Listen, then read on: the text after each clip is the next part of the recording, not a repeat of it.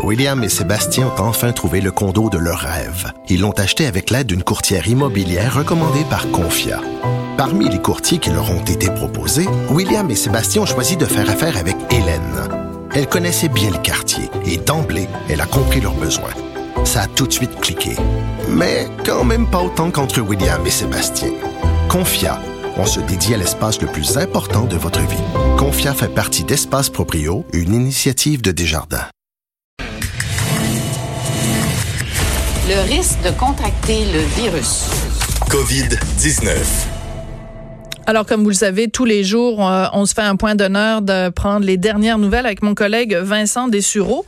Ben, pouvez-vous croire qu'il est rentré en studio en me disant qu'on allait commencer avec une bonne nouvelle? Ça va faire du bien, Vincent. Euh, je pense que oui. Euh, c'est une vraie bonne nouvelle, euh, évidemment, avec lequel, nouvelle avec laquelle il faut être prudent. Mais Donald Trump a fait un point de presse il y a quelques minutes. Ça vient, en fait, c'est encore en cours.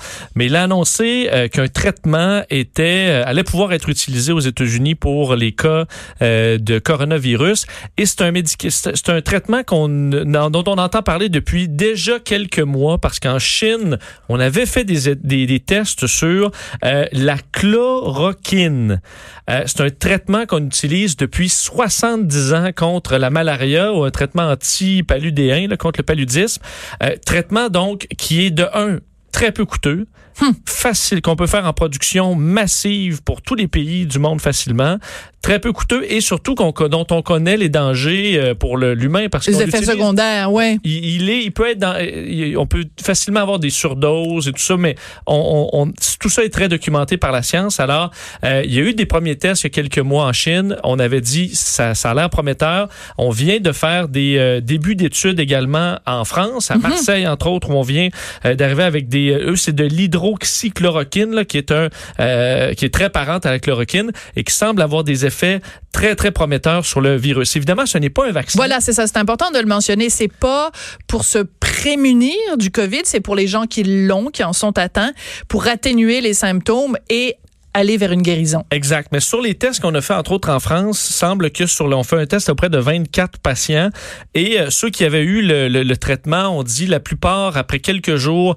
il y avait plus de, on dit 25 seulement avant encore la, la, la, maladie, alors que ceux qui n'avaient pas été traités, c'était 90 hmm. Alors, il semble avoir un effet très positif là, ce qui évidemment pourrait changer la donne beaucoup sur toute cette pandémie, sachant qu'on peut produire ça de façon massive, rapidement, qu'il n'y aura pas de guerre de vaccins à qui va les avoir en premier ça peut se faire rapidement. Évidemment, plusieurs médecins dans le monde euh, sont très prudents en disant attention, faut faut, faut s'assurer est-ce que vraiment c'est pas des études qui ont été faites encore à, à, à long terme? Mais euh, Donald Trump annonce que la FDA, donc la Food and Drug Administration, enlève des barrières administratives pour euh, la chloroquine. Question qu'on le teste à grande échelle, qu'on en rende disponible dans des cas qui sont importants. Question d'avoir des statistiques le plus rapidement possible sur est-ce que ça marche ou pas. Mais au moins, si ça s'avère positif, on pourra avoir une tendance qui euh, change de bord très rapidement.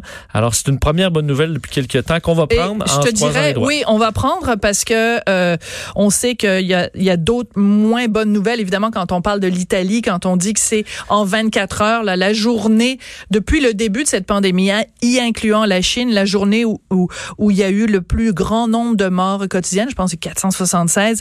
Ça, c'est du côté des mauvaises nouvelles, mais ça, j'avoue que la chloroquine, c'est c'est euh, inspirant, en tout cas pour nous mettre un début de sourire sur le visage. Euh, comme chaque jour, euh, le premier ministre Justin Trudeau a fait son point de presse, les grandes lignes. Bon, euh, pas de grande annonce aujourd'hui. Il a confirmé que la frontière canado-américaine, ça allait être fermée dans la nuit de vendredi à samedi. Alors, sûr qu'en même temps, qui va aller magasiner à Plattsburgh là, aujourd'hui, je sais pas, mais c'est vraiment dans la nuit de vendredi à samedi que ça va se faire. On a annoncé également qu'on allait pour les, les, Canadiens qui ont besoin d'aide pour être rapatriés, on, on essaie de les aider le plus que le plus possible. Justin Trudeau disait qu'on était en communication avec les WestJet et Air Canada pour essayer de rapatrier les gens le plus euh, facilement possible. Des questions également sur euh, les, euh, les, les, paiements, les paiements là, parce qu'il y a des délais importants. Justin Trudeau a dit la dernière chose dont les gens ont besoin, c'est de, de, s'inquiéter de leur capacité à rejoindre les deux bouts, alors qu'on parle de délais immenses pour pouvoir 28 recevoir. Jours minimum pour l'assurance chômage. Et bien plus dans certains cas.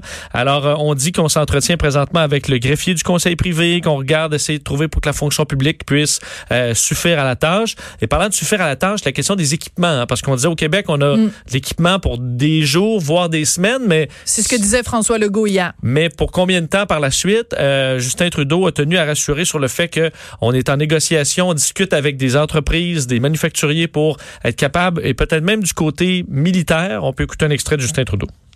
Nous regardons toutes les différentes mesures euh, nécessaires et possibles pour s'assurer euh, que l'équipement dont les gens ont besoin euh, est disponible. On a déjà parlé avec beaucoup de manufacturiers par rapport aux besoins de notre système de santé, par rapport à ce qu'ils peuvent faire, mais on va aussi regarder d'autres moyens qui pourraient inclure des aspects militaires aussi. Bon, alors on comprend qu'on pourrait mettre les militaires à profit là-dessus pour de l'équipement. Alors, euh, c'est dans ce qui, est, ce qui a été annoncé par Justin Trudeau tantôt. Écoute, euh, je vois une nouvelle que de- je n'étais pas au courant parce qu'évidemment, pendant que j'animais euh, le début de l'émission, j'avais pas vu ça tomber. La bourse de New York qui va fermer son parquet. Oui, mais donc ça va rester, mais seulement au niveau électronique, là, comme le Nasdaq ou d'autres. Évidemment, c'est un endroit qui est mythique, là, le parquet de la bourse de New York, avec tout le monde là, les, les- qui, qui est là. Dans certains cas, on voit lorsqu'il y a un crash, là, mais tu sais, tout le monde est chevelé, euh, Mm. à je vends, je vends pas. Cet endroit-là, puis ça paraissait un peu euh, anachronique. Là. Ben, Regardez ces jours-ci, c'est incohérent. On les voyait euh, courir. Ça avait pas d'allure. Alors, euh, par mesure de sécurité, la Bourse de New York euh, qui, euh, qui annonce, le New York Stock Exchange, qu'à partir de lundi, donc on va rester quand même jusqu'à la fin de la semaine, mais à partir de lundi, on allait fermer euh, donc temporairement le célèbre parquet de la Donc, Bourse c'est de le New site York. physique seulement parce qu'il y a beaucoup de gens qui disent, de, de, de gens qui réclament qu'on arrête de transiger parce que de toute façon, ça, c'est le- la seule direction où ça s'en va, c'est par en bas. Oui. Donc, il faudrait suspendre les marchés, mais c'est pas de ça qu'on parle, C'est de juste de parle. fermer le parquet. Exact, parce qu'entre autres les autres, là, le Nasdaq, le S&P, ça fonctionne entre autres sans... euh, euh, donc le Nasdaq, c'est seulement des transactions électroniques. Absolument. Alors c'est ce qu'on va pas besoin faire de présence physique. Ouais. D'accord. Écoute, deux euh, petites nouvelles euh, rapidement. Euh, j'ai vu ça passer, les, on, la Concordia qui dit qu'ils vont fermer les résidences pour étudiantes. Quand j'ai vu ça passer, j'ai dit, ben voyons donc, ça n'a aucun sens. Ils vont aller où?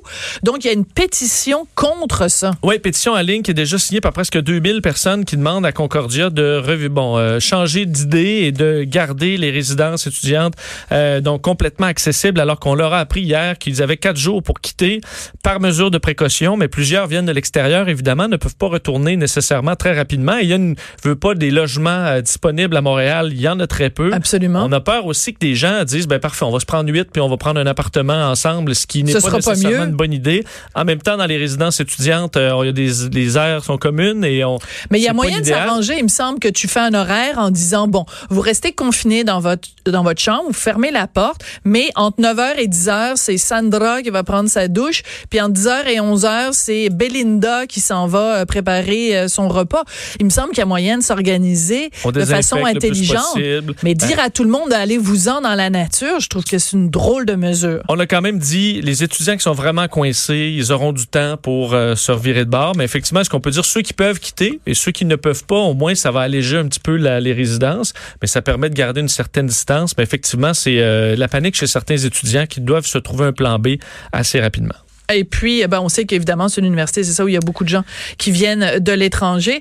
Puis, attends, attends une- deux secondes. Toi, quand euh, McGill va décider de faire la même chose, ça va être, euh, ça va être panique Ben, à c'est bord euh, également. Euh, Peut-être te dire, on surveille toujours à 13 h donc dans quelques minutes, le Oui. point de presse de François Legault. Est-ce qu'on avait, on sentait M. Arruda qui nous préparait à peut-être une hausse de cas un petit Mm. peu plus grande aujourd'hui en raison du nombre de tests qui augmente? Est-ce qu'on aura de nouvelles mesures de contrôle aussi?